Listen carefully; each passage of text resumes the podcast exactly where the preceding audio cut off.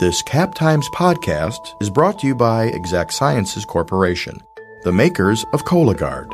Learn more at exactsciences.com.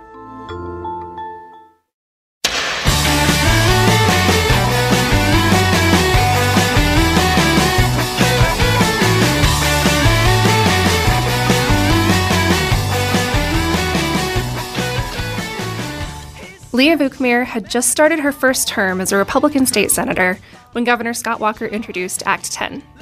And she had no idea what a wild ride she was in for, or how long the fight would affect relationships between the two parties in the state capitol.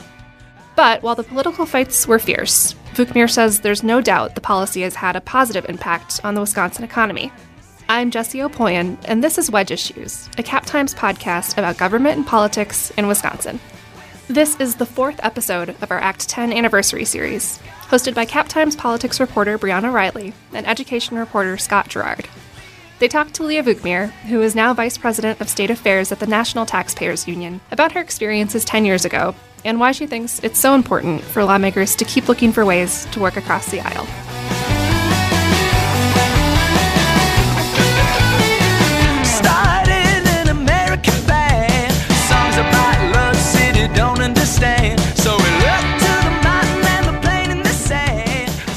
Leah Vukmir, thanks so much for joining us today and being part of our Act 10 series. I think to kick us off, I want to set the scene a little bit. You know, you were elected to the Wisconsin Senate in 2010, an election that brought with it a historic Republican sweep of state legislatures. And as part of this red wave, Republicans in Wisconsin won the governor's office and control of both chambers. We often speak about elections as sort of a mandate from voters and constituents, especially recently. Following these strong results for Republicans in November 2010, did you and others in your party feel that you had a mandate going into this new legislative session? Well, first of all, thank you, Scott. Thank you, Briana, for having me on. I really appreciate this opportunity to take a walk down memory lane. Um, but absolutely, um, we definitely felt as though we um, had a mandate from voters. And, you know, I think that Democrats would have felt the same were they ushered into the majority. You know, in many ways, I look at politics as sport, and the winner then is given the mantle to lead. So, in many ways, once you're elected, you have to shift from politics and the political scene to actually enacting policy. And some people like one more than the other, some people like both. Um, I, I, I was always one that liked the policy side more. That's what got me interested. So you can either sit back and coast, or you can actually follow through and deliver on the campaign promises that you made to the folks when you campaigned. So the governor and our major- majorities in both house decided, both houses decided that's what we would do. We would lead and we would follow through. And speaking of legislation, do you remember when you first heard Governor Walker's plans surrounding the legislation that would later become Act 10? And, and what was your sort of reaction at the time you heard about it? Oh, I definitely remember. I was a freshman, so it was very fresh in my memory. I had barely been sworn in for my first term. I had just defeated an incumbent first term Democrat. That was a huge deal. And I was ready to roll up my sleeves, get to work, kind of learn my way in, in the Senate, thinking, okay, it'll be a normal way. Well, it certainly wasn't normal. I can still see the caucus room where Governor Walker came in in the Senate caucus and he laid out his plans. A few people were squirming in their seats. I do remember that. Personally, I was excited that the governor was ready for bold action. I thought that um, I thought he actually thought he was going to lay out a plan for right to work. This obviously went well beyond that. Sort of getting back to that time, did you anticipate then that the measure would receive the level of opposition that it did? You know, I don't think anyone could have predicted the extent to which the unions would organize an opposition. But in retrospect, it was really the first time anyone had the nerve to propose anything as sweeping as this. Governor Walker really was the first governor to introduce this. And he, he campaigned on it as much as many people want to think that he didn't. There are certainly transcripts that we've looked at in the past where he alluded to the fact that he was going to do something like this. So he campaigned on it and won. Why would people be so opposed? In retrospect, um, I think that people just didn't believe he would follow through on it. And in many ways, uh, I look back on that time, it was almost like it was the original Occupy movement. So when you see how many protests we've had through the years since then and other capitals that were then going through something similar, we were really the test case.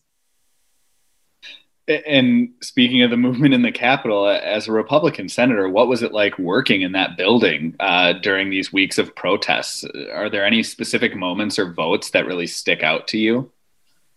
Well, it was chaotic, and I will admit it was frightening at times. You know, it was almost surreal. I mean, I could still see what it was like walking down the stairwells and having the yellow tape that you know people put up at a police line uh, at a police scene, and that was separating us from the protesters just so we could get from the caucus room to our offices. We were ushered in and out of the building with, um, you know, armed security through tunnels and pathways in the building that I didn't even know existed. The phones in our office were ringing off the hook. I had four staff people. I had a couple interns. We were all picking up the phone. We were hearing from people who supported what we were doing, and we were getting angry calls from people who didn't support what we were doing. I had a death threat. Uh, others had death threats. Yes, it was a very credible death threat that I had to take seriously. That was very frightening. I, I worried about my children. I had a son in college down at Marquette University. I had a daughter living in an apartment in downtown Milwaukee working. And I basically told both of them, don't go near the house. I felt like they were safer where they were on campus and uh, in, in her apartment in, in Milwaukee. So it was very scary. I worried about my staff. Uh, and you know, how would they be if somebody surged into their office? We had deputy sheriffs from our counties standing guard outside of our doors. So it just didn't seem like what I had anticipated when I ran for office in the assembly, and certainly not what I thought would have happened when I got into the Senate. The building was reverberating. You had the sounds from within of people chanting, the drums. And there was really no relief because when you looked outside the window, as far as your eye could see, there were there were people also chanting. So it was um, it was a rather remarkable time to say the least. Yeah, lots of vivid, vivid memories there.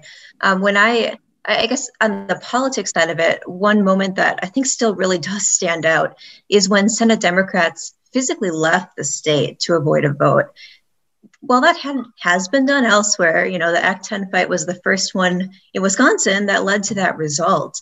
How surprising was that action for you at the time, and how did it change the politics of the Act 10 fight? Well, it was rather surprising to me actually, I, I guess I would describe it as shocking because I couldn't fathom doing something like that. You know, I remember saying to myself, how can people just walk away from their job?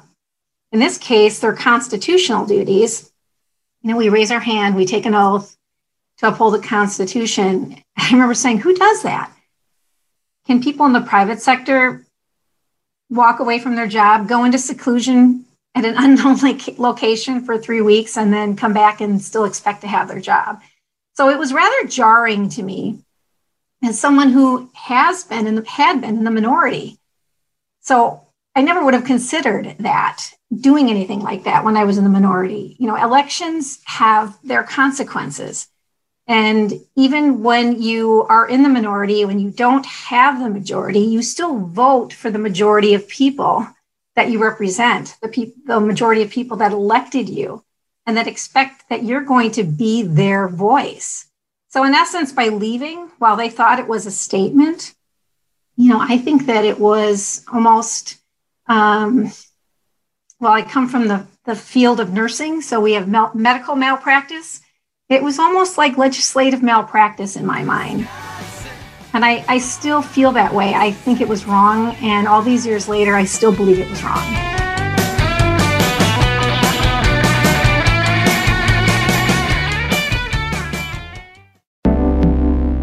This podcast is brought to you by Exact Sciences. Join the Madison based team working to lead earlier cancer detection. Visit exactsciences.com to view the company's hundreds of open jobs. And as you mentioned earlier, before joining the Senate, you had served in the, the state assembly. So you were very familiar with the state of legislative politics uh, in Wisconsin prior to all that happened with Act 10. How was the fight over Act 10 markedly different from the debate over other, sometimes contentious pieces of legislation uh, that had previously been enacted?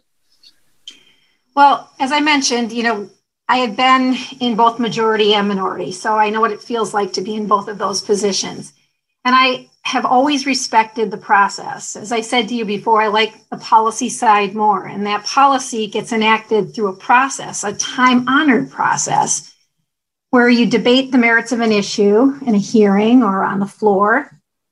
And and that's pretty much how things had gone. You know, you speak out in favor or against a bill, even though you know what the final vote's going to be even though you know it may be a fait accompli that a particular bill is going to fall on party lines. Now, not every you know bill did, but a lot of the hot ticket items always fell on party lines. But I do remember uh, one time that we were debating my bill that I had put forth to lift the cap on the Milwaukee Parental Choice Program, and uh, I uh, was given there must have been 30, 35 amendments that the Democrat Party threw at me during that time. So I had to manage this bill. As a fairly new member to the state assembly, I believe it was my second term in office. And it was a five plus hour ordeal. And um, the debate pretty much uh, continued for that amount of time. And the vote fell on party lines. And there's a memory that I have. It's very, I distinctly remember being tapped on the shoulder, and it was by a minority member, a freshman actually. And he said to me, even though you didn't change my mind, and even though I voted for against the bill, I just want to thank you for the way you handled this process. He said, This is exactly how I envisioned the process should unfold. You stuck to the merits of the issue. You didn't have personal attacks on other people. And, you know, and he thanked me. And that really hit me. And I thought, well, that's that's a great compliment and one that I decided with, I was going to carry forward as I moved other pieces of legislation. The interesting thing is that the tables were turned, and I um, this particular individual eventually became a speaker, uh, and I was in the minority. And we always had a great working relationship. And I think that that common shared goal for the process and love of the process for the process um, gave us a good working relationship. But I will have to say that sense of camaraderie vanished during Act 10. And it took a while for people to start trusting and sharing and working again across the aisle. I know I worked really hard at it. One of the senators who fled was texting me during the time they were in uh, Rockford and had hoped that we would be able to work together on bills uh, when they returned because we had worked on many bills together, both me being in, in the assembly, that individual being in the Senate, and then together in the Senate. We wanted to work together. We had always talked about that. So it did take a lot of time. I would say for sure at least two years before things started to thaw a little bit and get a little bit easier. Um, but I don't think things have ever really come back to the way it was before Act 10.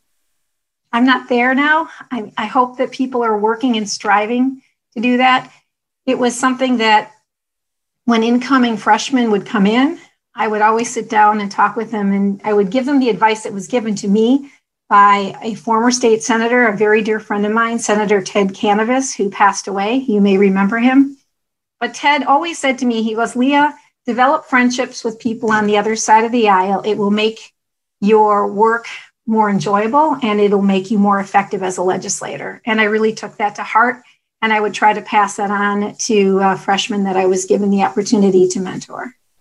it's it's it's interesting to hear how the feelings of camaraderie might have changed and and it, it feels like did change you know we're very tangibly changed um, because of the act 10 fight i wonder if one thing that might have exacerbated it was the fact that it resulted in a series of recall elections quite quickly you know after the fact yeah, a dozen senators were targeted so later was governor walker how did those attempts contribute to the political environment then and I guess years later, are you surprised that recalls haven't been or become more of a, a regular fixture of Wisconsin politics? Well, the recalls fueled the divide between the parties. It strengthened the resolve, though, of the Republicans and the Republican Party. I think because it was viewed as an attack on the process. I'm not surprised uh, it has not become a regular fixture. And I think that's uh, I'm, that's a good thing. I'm glad recalls really should be reserved for truly egregious acts and actions while serving in office, not for differences in policy opinions and positions. You know, that's what elections are for. And I remember knocking on doors for Senator Alberta Darling during her recall, and people expressed that sentiment to us. And one person in particular, I remember saying, Look, I didn't vote for her in the first time, but I don't think she should be voted out just because uh, she ma- made this one vote for a piece of policy. And I heard that many occasions. So I think that that could be a reason why you don't see so many of them anymore. You spoke a little bit about, uh, you know, the how long it took for that camaraderie to to return, but uh, on sort of a, a bigger picture look, how would you say Act 10, both the legislation uh, and everything that happened in response to it, have shaped Wisconsin politics in the decade since? Well, from a political perspective, I think I've pretty much touched on that. Um, the, the, extent to which an- animosity grew between the parties. From a policy perspective, there's no doubt that Act 10 had a positive impact on Wisconsin's economy there are plenty of reports that you can read about it. Let's face it, our, our backs were up against the wall when we came in in 2011. The state was in a massive hole. It's a $3.8 billion budget deficit. And so drastic measures really had to um, had to be taken in order to get out of this. And and so I think when you look at what has happened since then, all told, it's been estimated that Act 10 saved taxpayers more than 8 billion, 8 to 12 billion, depending on the source that you read. It was an aha moment. That's kind of how I describe it an aha moment for many people in the private sector who didn't really understand um, and had no idea that government was paying fully for benefits that they were chipping in to their employer to pay for insurance, pensions. So for them, asking the public sector to chip in for those benefits seemed fair and it seemed reasonable. But there's no doubt in my mind that Act 10 put Wisconsin back on solid ground financially. Thank you so so much for you know really digging into the memory bank here and, and reflecting on something that happened more more than a decade ago now. Is there anything that we didn't give you a chance to talk about that you want to make sure um, our listeners you know either recall about Act 10 or that you've been sort of thinking about as we've posed these questions to you? Well, I hope people remember and and think about you know it's there's a reason we have differences of opinions I think that there's a way and a process to deal with those differences. And it is a time honored process that um, dates back to the founders of our country, but certainly as a state lawmaker to the state of Wisconsin, to the founding of our state.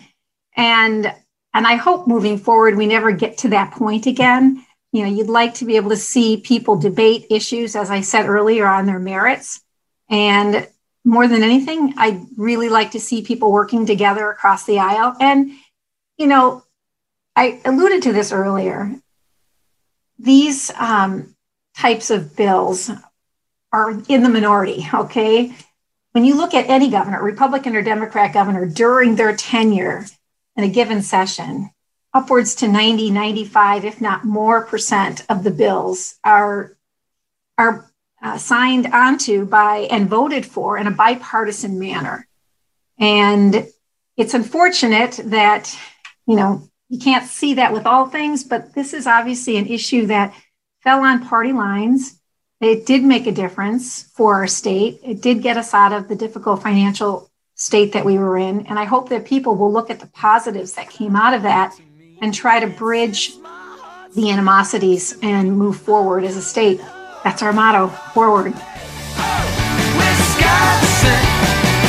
Oh, Wisconsin. Oh. Thank you for listening to Wedge Issues. Our theme music is Oh Wisconsin by Loxley. Watch for the rest of our Act 10 series coming out over the next few weeks. This series was reported by Briana Reilly and Scott Girard and produced by me, Jessie Opoien.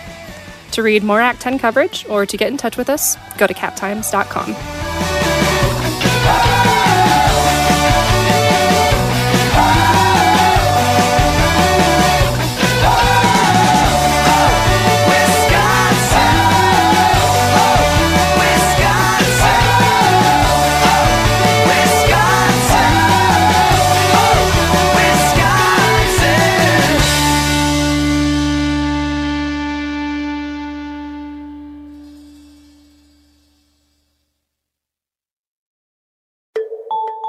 podcast has been brought to you by Exact Sciences Corporation, the makers of Cologuard.